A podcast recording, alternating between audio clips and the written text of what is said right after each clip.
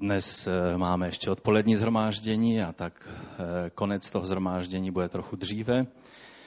A tak budeme už teď pokračovat dál tím, že přečteme slovo, které já věřím, že je pro dnešní den jako slovo, které nás má nakrmit, oslovit, změnit, připravit na to, o čem tady bratr Rudek mluvil minulou neděli, jak jsem už řekl. Ty písně, jestli jste si dobře všímali, tak minimálně, kromě té, co jsem četl, co jsme zpívali minule, tak ještě minimálně další dvě písně mluvily o vydání Bohu všeho, co máme. A to je něco, co skutečně není možné být křesťanem, aniž bychom vydali Bohu vše, co je v nás. Když někdo je křesťanem jenom odsuť posuť, ale jsou oblasti jeho života, na které, kterých se to netýká, ten člověk si pouze namlouvá, že je křesťanem není křesťanem. Křesťanem je ten, který vydává Bohu absolutně vše.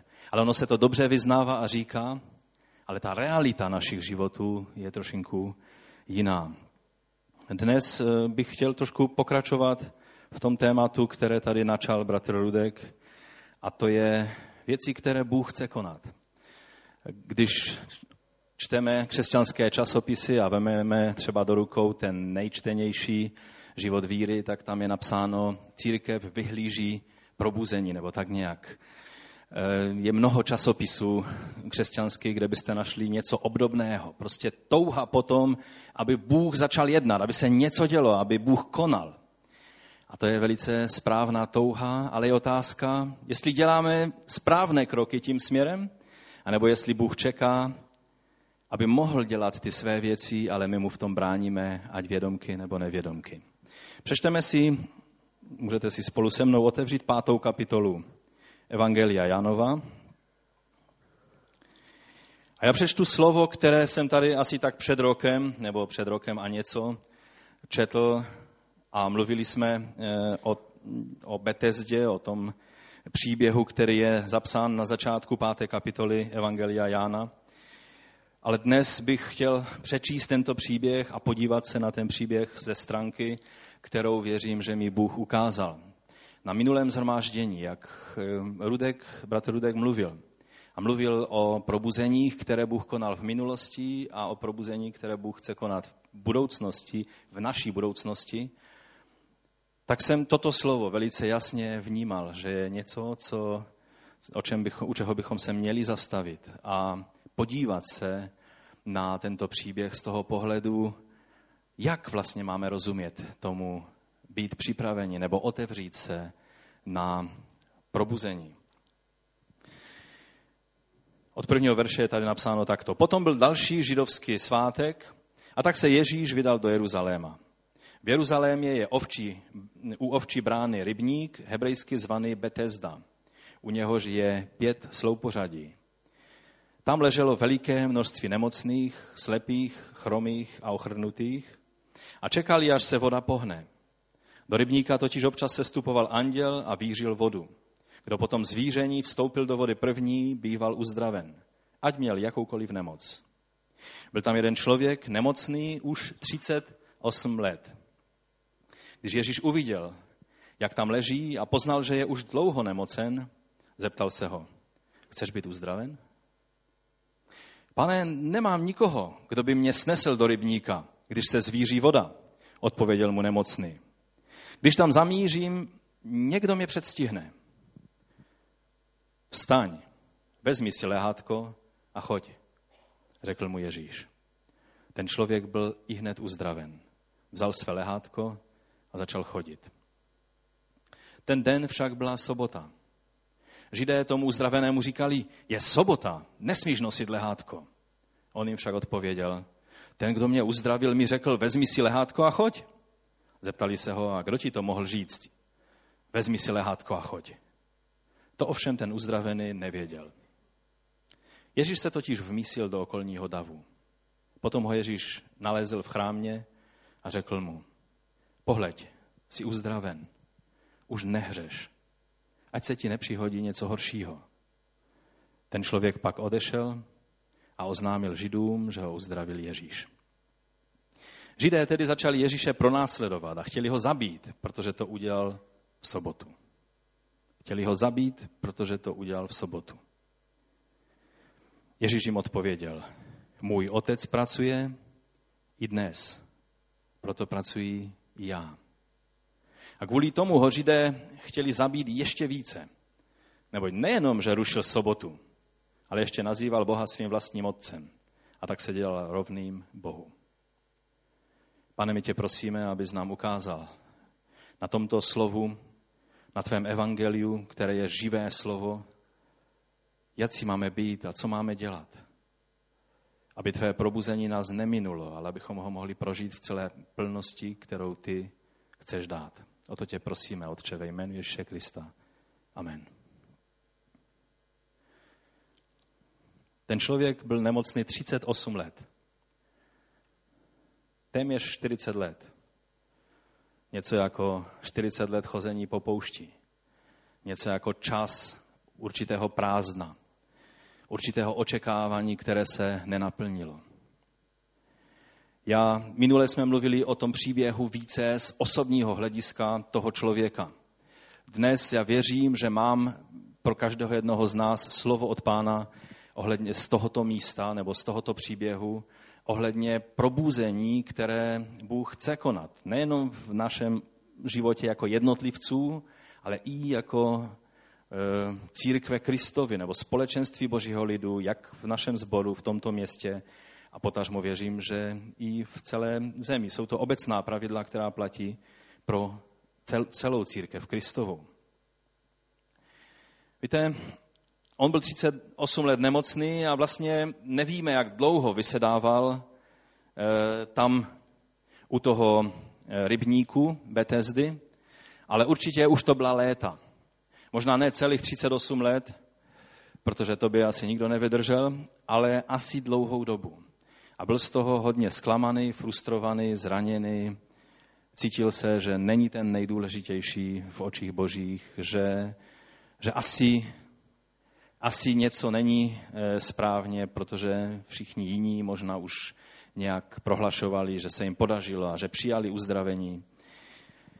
A on stále nic. A otázka je, protože jak jsme četli, tak tam bylo mnoho těch lidí. Tam je napsáno, že tam bylo, jak to tam je napsáno, podívejte se do Bible, tam leželo veliké množství nemocných, slepých, chromých a ochrnutých. Tam není řečeno jenom množství, což v řečtině by bylo bohatě postačující slovo. Není třeba říct veliké množství, protože to slovo už samo o sobě znamená veliké množství. Ale tam je řečeno ještě zdůraznění, že tam bylo veliké množství lidí. A otázka, která mě napadá, je, proč Ježíš uzdravil zrovna toho člověka? Proč si nevybral někoho jiného?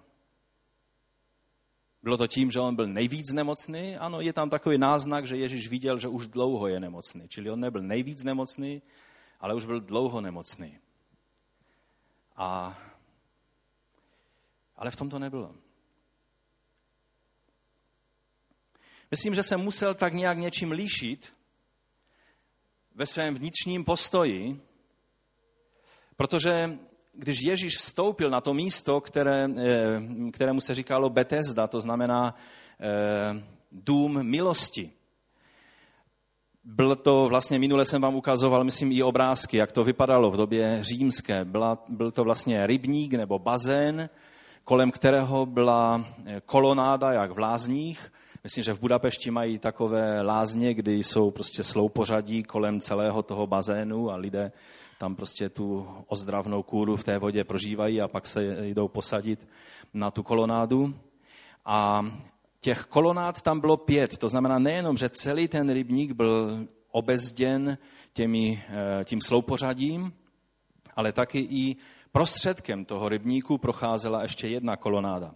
Proto je eh, u Jána napsáno, že tam bylo těch eh, sloupořadí pět, čili eh, čtyři kolem toho rybníku a přes prostředek ještě pátý.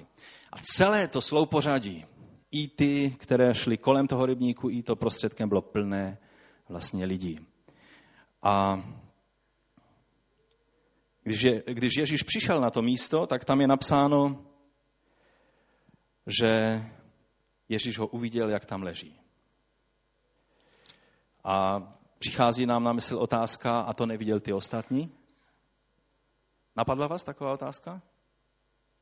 Víte, ona napadla možná ne nás, možná nenapadla toho člověka, který byl uzdraven, ale zcela jistě by mohla napadnout každého z těch, kteří nebyli uzdraveni, že? Napadla je? Podíváme se na to za chvíli. Přemýšleli o tom, proč tam ten člověk byl uzdraven a my všichni ne? Co myslíte, přemýšleli o tom? Není tam ani náznak o tom. Tam není ani řeč, že by si povšimli toho, co Ježíš udělal. A to je to, co mi vrtalo hlavou. Tak významná věc. Ježíš prostě přišel k člověku, který 38 let se snaží o uzdravení. A Ježíš přišel a říká, vezmi si ty svoje fidlátka a, pojď. A choď. A člověk povstal a chodil, 38 let nic, najednou ano. A je tam veliké množství, nejenom množství, ale veliké množství lidí a nic. To je velice zajímavá věc. Proč nic? Oni vlastně byli velice zaměstnaní.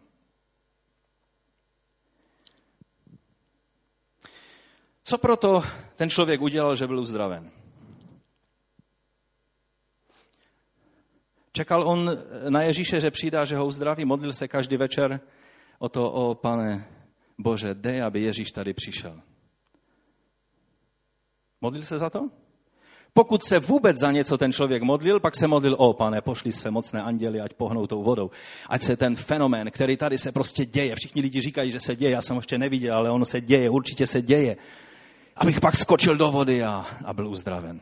Pokud se modlil za něco, ta modlitba zněla něco v tom smyslu, jak jsem řekl. A Ježíš přichází a uzdravuje ho.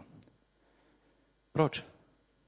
Co proto ten člověk udělal? Co musel udělat proto, aby byl uzdraven? A právě ta zvláštní zpráva je, že vlastně neudělal nic. Ježíš udělal to, že přišel za ním, ne on za Ježíšem. On to měl dost jinak poukládané v hlavě, než aby šel a hledal Ježíše. Cítil se vlastně ochrnutý, ani nemůže přece následovat Ježíše, když je ochrnutý. A Ježíš přišel za ním. On proto neudělal nic. Ale Ježíš, když vstoupil na to místo, tak ho uviděl a přišel k němu. Bylo to Ježíšovo suverénní rozhodnutí navštívit toho člověka, ale od toho člověka se čekala jedna věc. Od toho člověka se čekala otevřenost. Přijetí toho, co mu Ježíš v té chvíli nabídnul.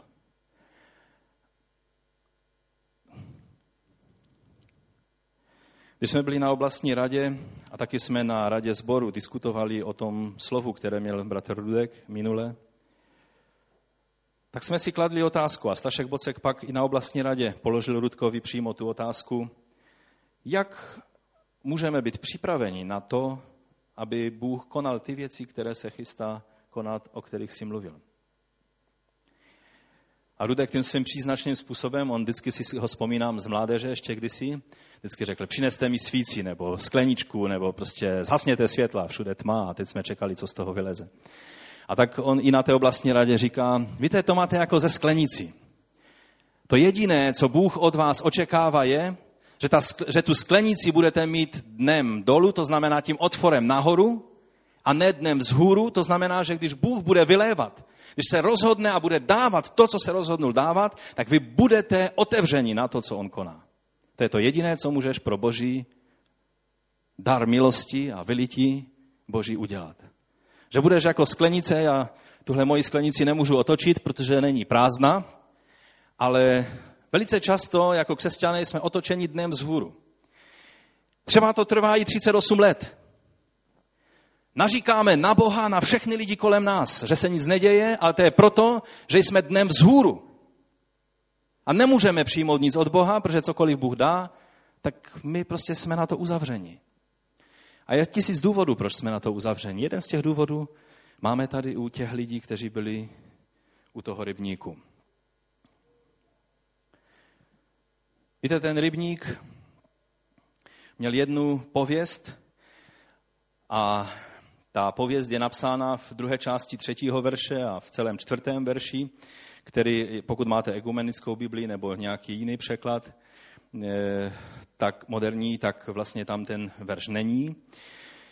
A právem není, protože eh, ten, ten verš o tom, že anděl páně přicházel, eh, sestupoval anděl a vířil vodu, kdo potom zvíření vstoupil do vody jako první, byl uzdraven, ať měl jakoukoliv nemoc.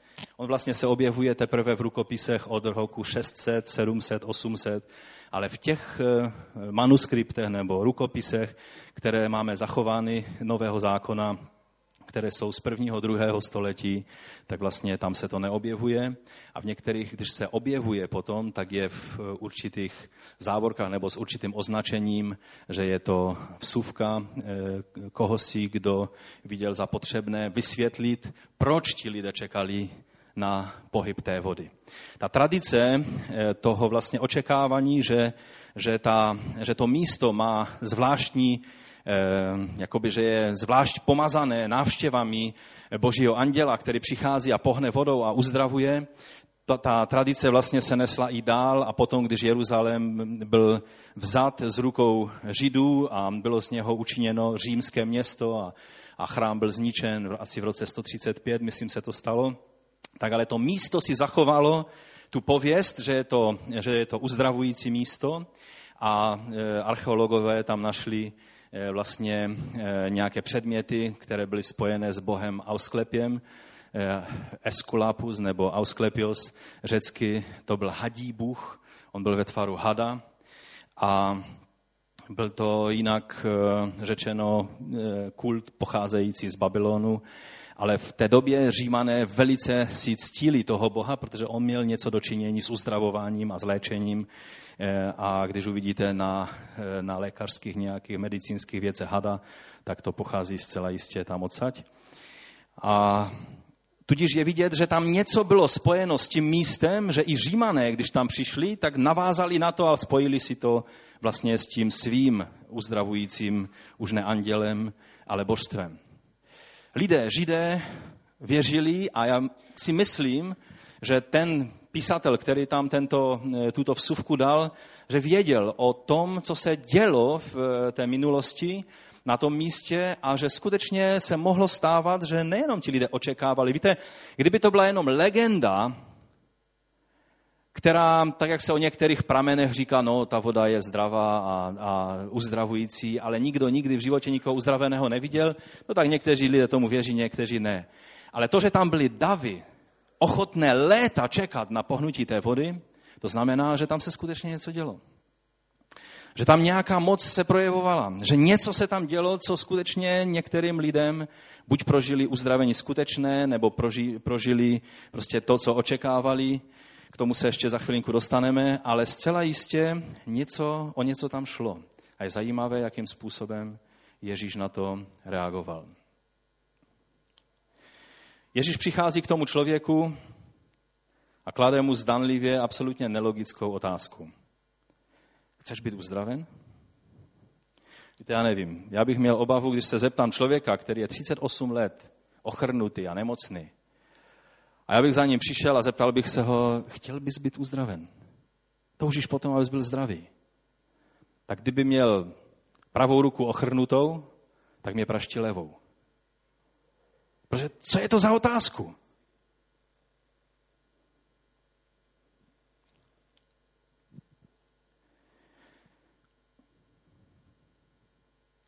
Rudek, když jsme u něho byli a mluvil poprvé s námi a minulou neděli to zopakoval a na oblastní radě to znovu zopakoval, tak potom, co říkal, co cítí, že Bůh se chystá dělat, tak nám všem položil otázku.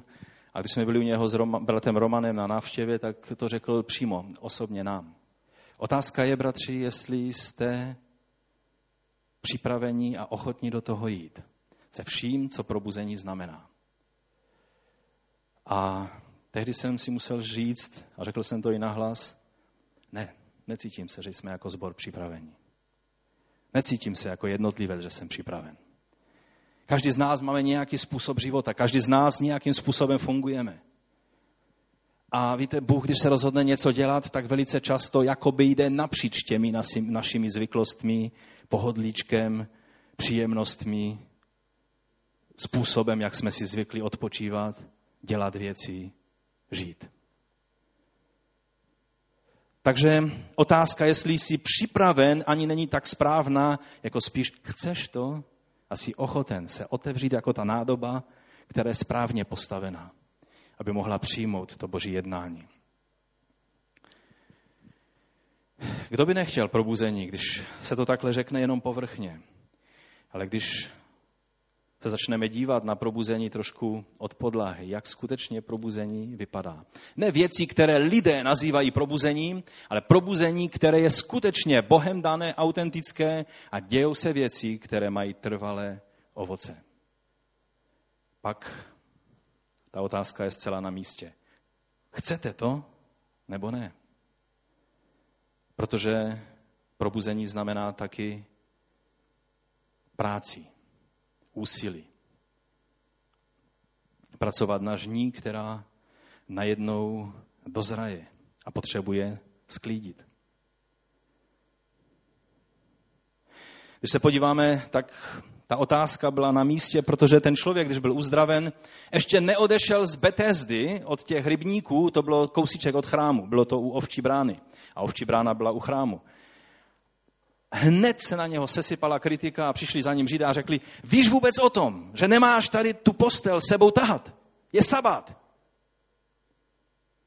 A on nebyl na to připravený. On, on nebyl připravený, nestudoval zákon, co by měl odpovědět v takové chvíli. Jediné, co ho napadlo, no ten člověk, který mě uzdravil. On totiž ani nevěděl jméno toho člověka, který ho uzdravil.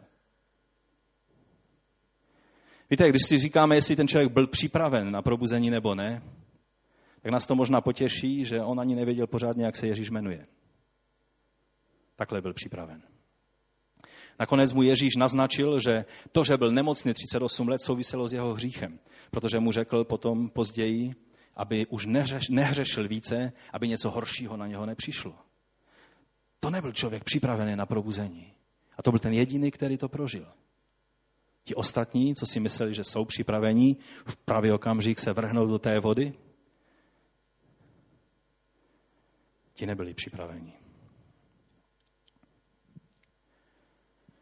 Hned se na něho snesla kritika a museli obstát. A pak Ježíš, když se s ním setkal, tak nepřišel a neřekl, no já vím, oni ti všichni ubližují, oni, oni tě kritizují, víš, takové už to těžké je. Být křesťanem není lehké, ale buď povzbuzen. Co mu řekl?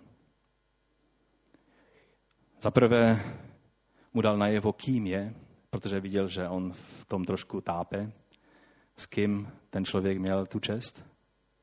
A za druhé mu ukázal, pokud chceš, aby si zůstal zdravý, nejenom aby si prožil velký zážitek božího doteku a uzdravení, ale aby si zůstal až do konce zdravý, pak nehřeš.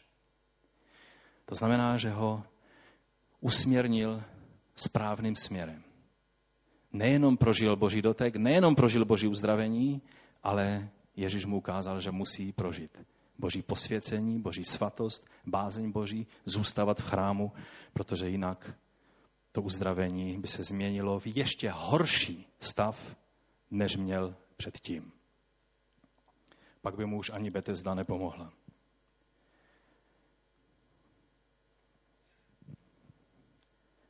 Jsme ochotní jít naplno za Ježíšem. Přestat hřešit. Co to je za otázku? Jsme přece ve sboru apoštolské církve. Tady se přece nehřeší. Tady nejsou lidé, kteří hřeší. Co to tady vykládáš? Zopakuju to. Přestat hřešit. Přestat dělat věci, které zarmucují Boha. Jít do chrámu, jak ten člověk. Tam se setkal s Ježíšem. Tam poznal, kým je Ježíš. Když přišel do chrámu, možná ještě stále to lehátko měl na zádech. Všichni ho za to kritizovali, protože on porušoval ne boží zákony, ale lidská nařízení a tradice, které dělali z božích zákonů absurd. Že vlastně bylo zakázáno člověku pomoct, uzdravit.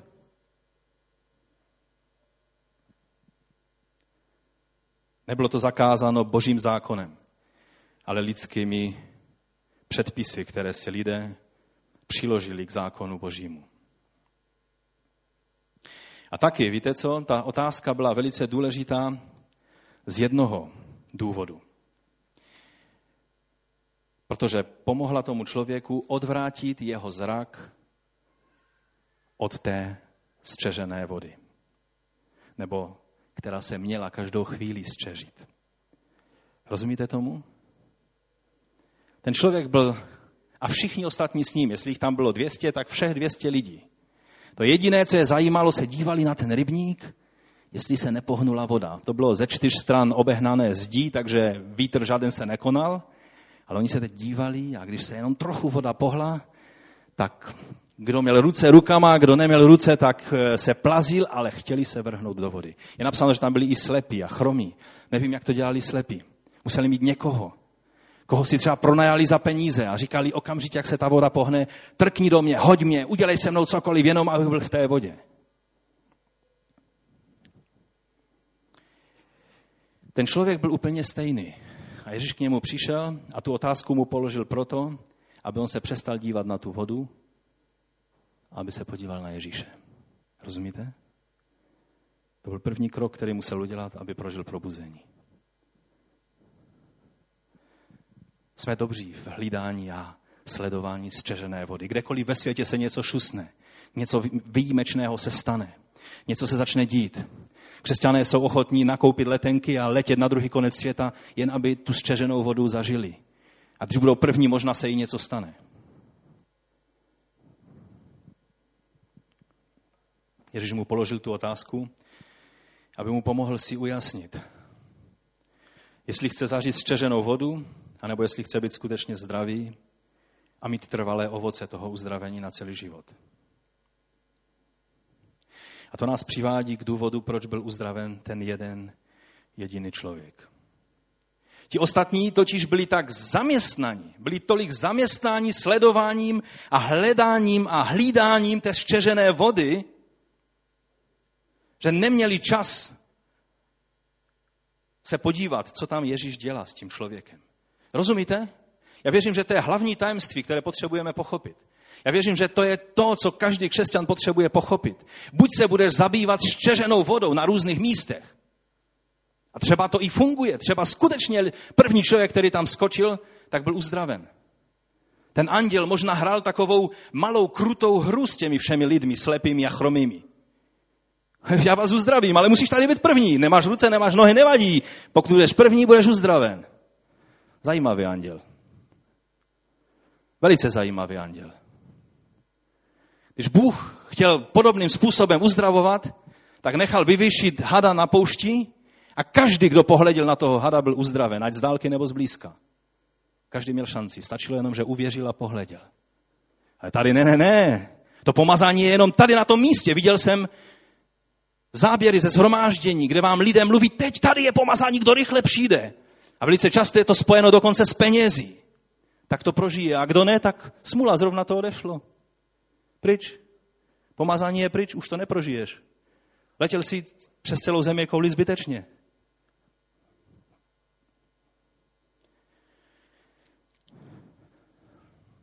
Byli tolik zaměstnání a mysleli si, že jsou už tak dobří. Minule jsem byl druhý, teď budu první.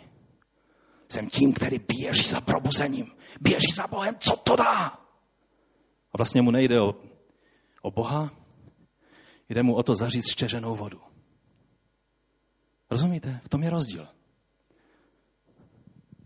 V tom je rozdíl. A pokud nepochopíme tento rozdíl, pravé probuzení neprožijeme. Ti lidé byli tolik zaměstnáni hlídáním a hledáním probuzení, že to, co Bůh skutečně chtěl konat, se jim, minulo, se jim vyhnulo. Protože neměli čas pohlednout na Ježíše a uvidět, co on koná.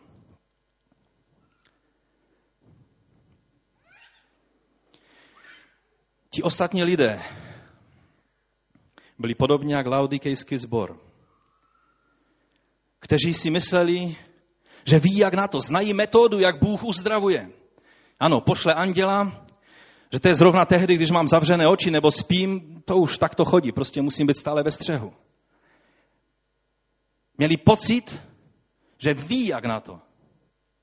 Laudikejský sbor se cítil bohatý, že ví, jak na to, jak Bůh jedná. A Ježíš říká, jsi slepý a nuzný. A dokonce říká, stojím u dveří a klepu. Víte, pomyšlení, že Ježíš musí stát u dveří našeho sboru, tam někde venku, a klepat, abychom ho vůbec pustili dovnitř, je šlená představa. Nemyslíte? Ladukejský sbor byl takovýmto sborem. Ti ostatní lidé, kteří byli u toho rybníku, byli jako laudikejský sbor. Ježíš tam byl, jednal s, s člověkem, který byl jeden z nich. A oni neměli čas se na to dívat, protože sledovali štěženou vodu. Co kdybych se podíval, co tam ten člověk, eh, vypadá, že je to ten Ježíš, o kterém se říká, že je Mesiáš. A teď nemám čas, protože co když anděl zrovna teď přijde a štěží vodu. Jediný anděl, páně, který se zjevoval ve starém zákoně, jako Bůh v první osobě. Když přišel k Jozuemu, tak Jozue padnul na tvář a zul obuch, Mojžíš, to samé. Ten týž anděl byl mezi nima. Ale oni čekali koho? Jiného anděla, toho takového, který hraje tu hru s ním. A kdo bude první? Dostane pomazání. Kdo bude druhý? Už má smulu. 38 let tento člověk čekal, aby prožil tohle pomazání. Teď s ním Bůh jedná. Uzdravuje ho.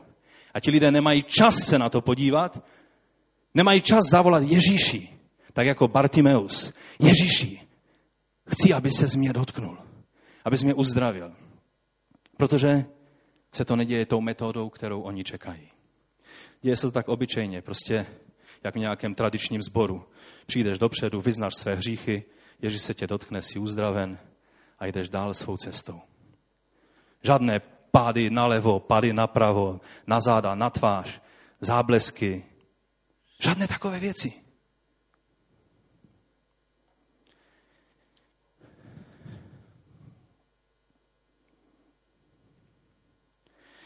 Ježíš nepřišel a neřekl si, no ti lidé pochopí, že jsem tady jedině tím, jak se zjevím jako ten anděl a pak mě přijmou. Nevolal na ně, halo, tady jsem já, nečekejte tam na anděla, tady jsem já. Přijměte si, že Ježíš se tvářil jako, jako by ti lidé neexistovali. A to mě hrozí. On přišel, jednal s tím jedním člověkem Všichni lidé měli šanci na něj zavolat. Říct, Ježíš, jestli si uzdravil jeho, uzdraví mě. Pane, vidím, že jsme čekali na nějaký přelud. Ty jsi ta realita v Bohu. Ale oni byli příliš zaměstnáni očekáváním těch věcí, jak si je zvyklí představovat. Nebo jak je třeba i viděli. Že Ježíš jim uniknul. A neprožili to probuzení. Víte, tam se nekonalo žádné kázání nahoře. Tam by ho totiž nikdo neposlouchal. Lidé v Galileji toužili poznat Boží vůli, toužili poznat Ježíšovi názory na manželství, na rodinu, na podnikání, na, na život, na peníze, na, na souzení jiných, na, na čistotu života. Oni to chtěli poznat a Ježíš je vyučoval. Kázání nahoře je základem křesťanova života. Je to vlastně, jsou to přikázání dotažená k dokonalosti, vysvětlená, že nezáleží na vnějším dodržování přikázání, ale na tom, aby se staly součástí naší touhy, našich životů. Ale tam se kázání nahoře nemohlo konat, tam by je nikdo neposlouchal, kromě toho jednoho člověka, který oslovil Ježíše pane. On věděl, že ten, který přišel a který ho uzdravil, je pán a pak toužil ho poznat dál a šel do chrámu.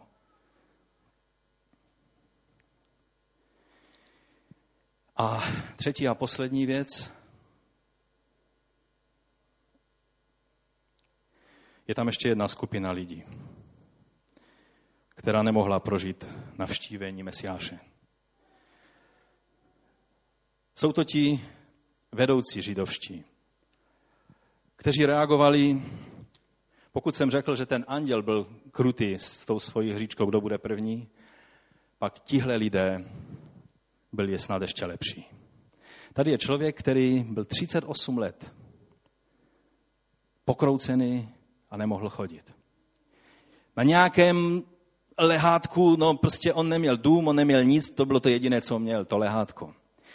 Ježíš jako důkaz, že je zdravý a že se nemusí vrátit na to místo, mu řekl, zvedni to lehátko, vem si ho na záda a běž. Aby všichni, kteří uvidí, že máš lehátko na zádech, které si používal 38 let k tomu, aby si neležel na holé zemi, aby viděli, že už to nepotřebuje, že jsi zdravý, že jsi vysvobozený, že probuzení přišlo do tvého života. A ti náboženští vůdcové, tě, ty nenapadlo nic lepšího, než říct, rychle dejte mi kalendář, co je za den dnes? No, oni nepotřebovali kalendář, oni měli o tom přehled, protože sabat byl tak komplikovaný, že každý od, od, od večera vlastně pátku odpoledne věděl, že je sabat, každý žid. A to, co zamýšlel Bůh se sabatem, a co se v zákoně ukazuje, že to má být svátek radostí a odpočinutí v pánu. Že to má být svátek, kdy si i fyzicky tělo odpočine. Oni z toho udělali tak komplikovaný náboženský obřad, že lidé byli víc unavení dodržováním sabatu, než odpočíváním, než, teda prac, než prácí celý týden. Tím odpočíváním v uvozovkách v sabatu byli víc unavení, aby dodrželi všechna pravidla.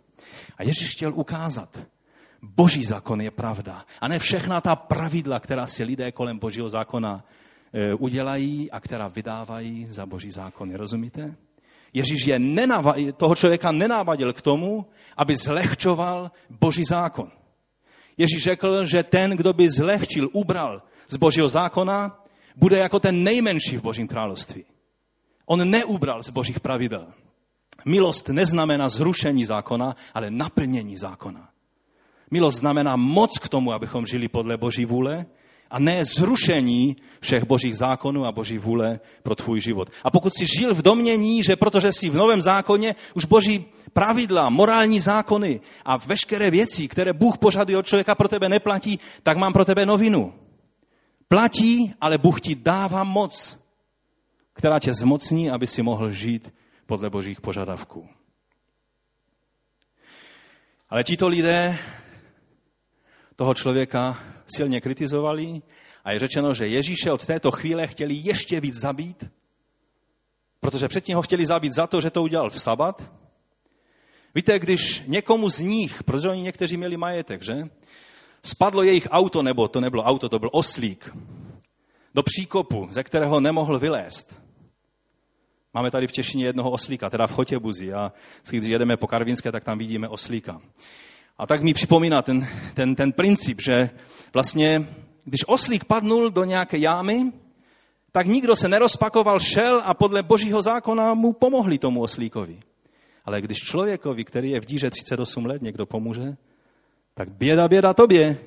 Já jsem četl Talmud a tam všechny ty nařízení našich hrabínů a ty si udělal hřích, protože pro ně tam měli obzvlášť pravidlo zrovna pro lehátko nebo pro postel. Nést něco bylo hřích, ale nést postel bylo úplně podle nich úplně šilená věc.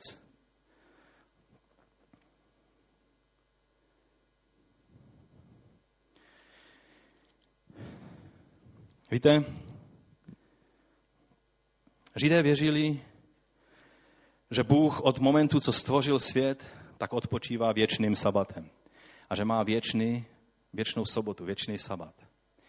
A Ježíš řekl zvláštní věc, kterou jsme tady měli napsáno, nebo máme napsáno. Můj otec pracuje bez přestání, proto i já pracuji.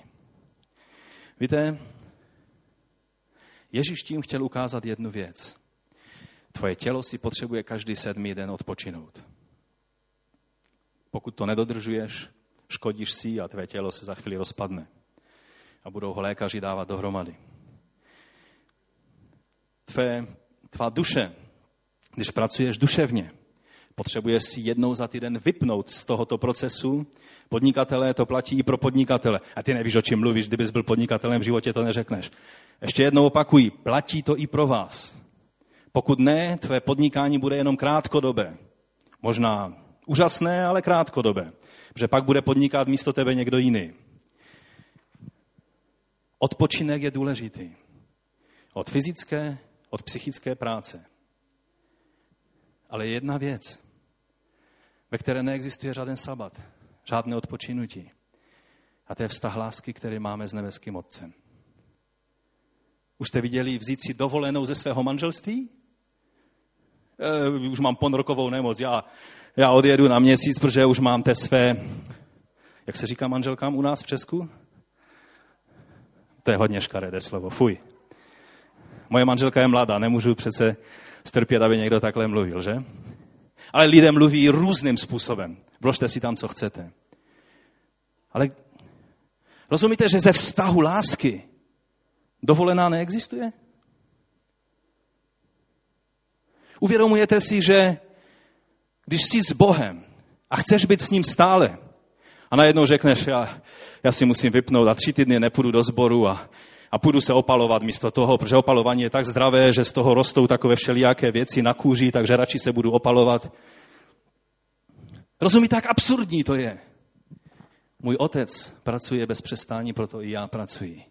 Ano, Bůh odpočinul v okamžiku, kdy stvoření bylo dokončené, protože stvoření bylo v tom okamžiku dokonalé.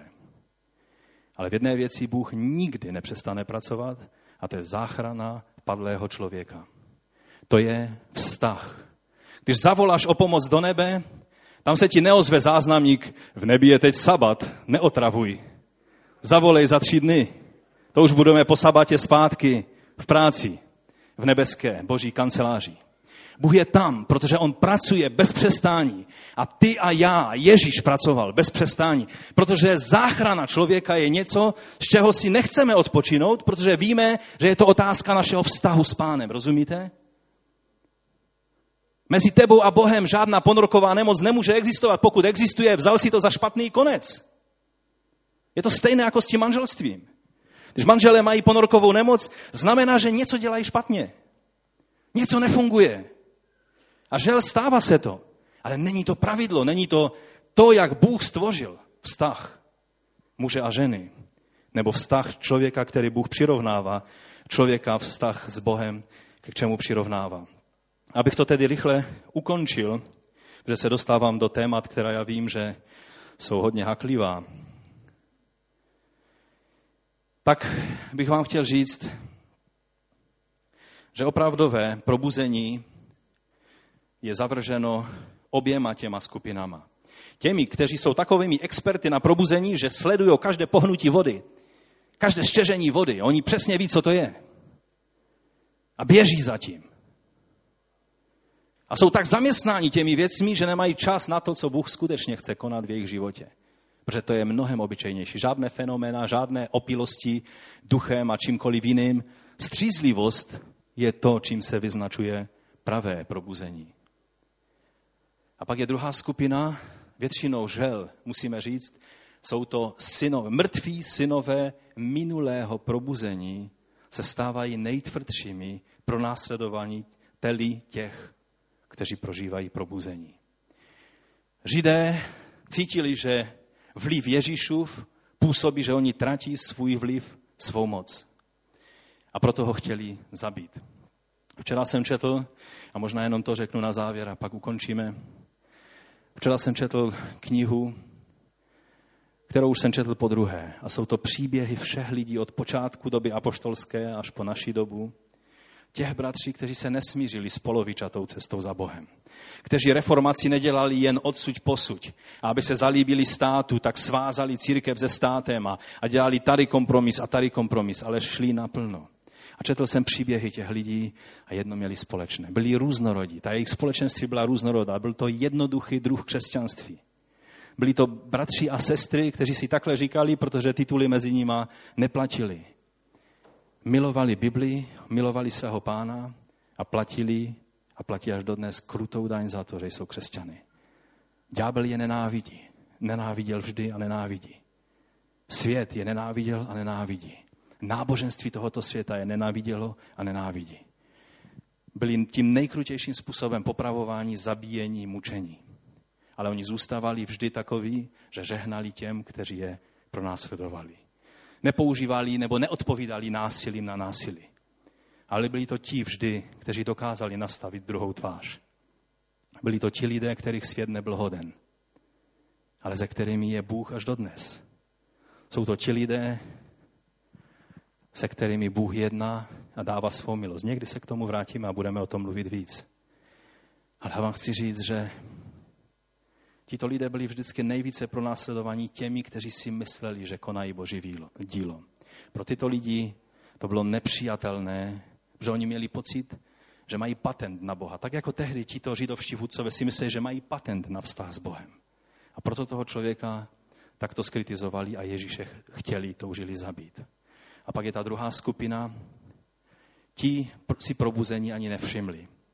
To jsou ti, kteří si myslí, že jsou experty na probuzení, ti si toho ani nevšimli. A ti druzí se tvrdě proti tomu postavili. Ale já vás chci vyzvat skrze milost Boží, abychom byli jako ten člověk, který ani pořádně ještě zpočátku nevěděl, jak se Ježíš jmenuje, ale otevřel se na něj. A Ježíš změnil jeho život a ta změna byla trvalá a život toho člověka byl zcela od základu změněn. Povstaňme k modlitbě.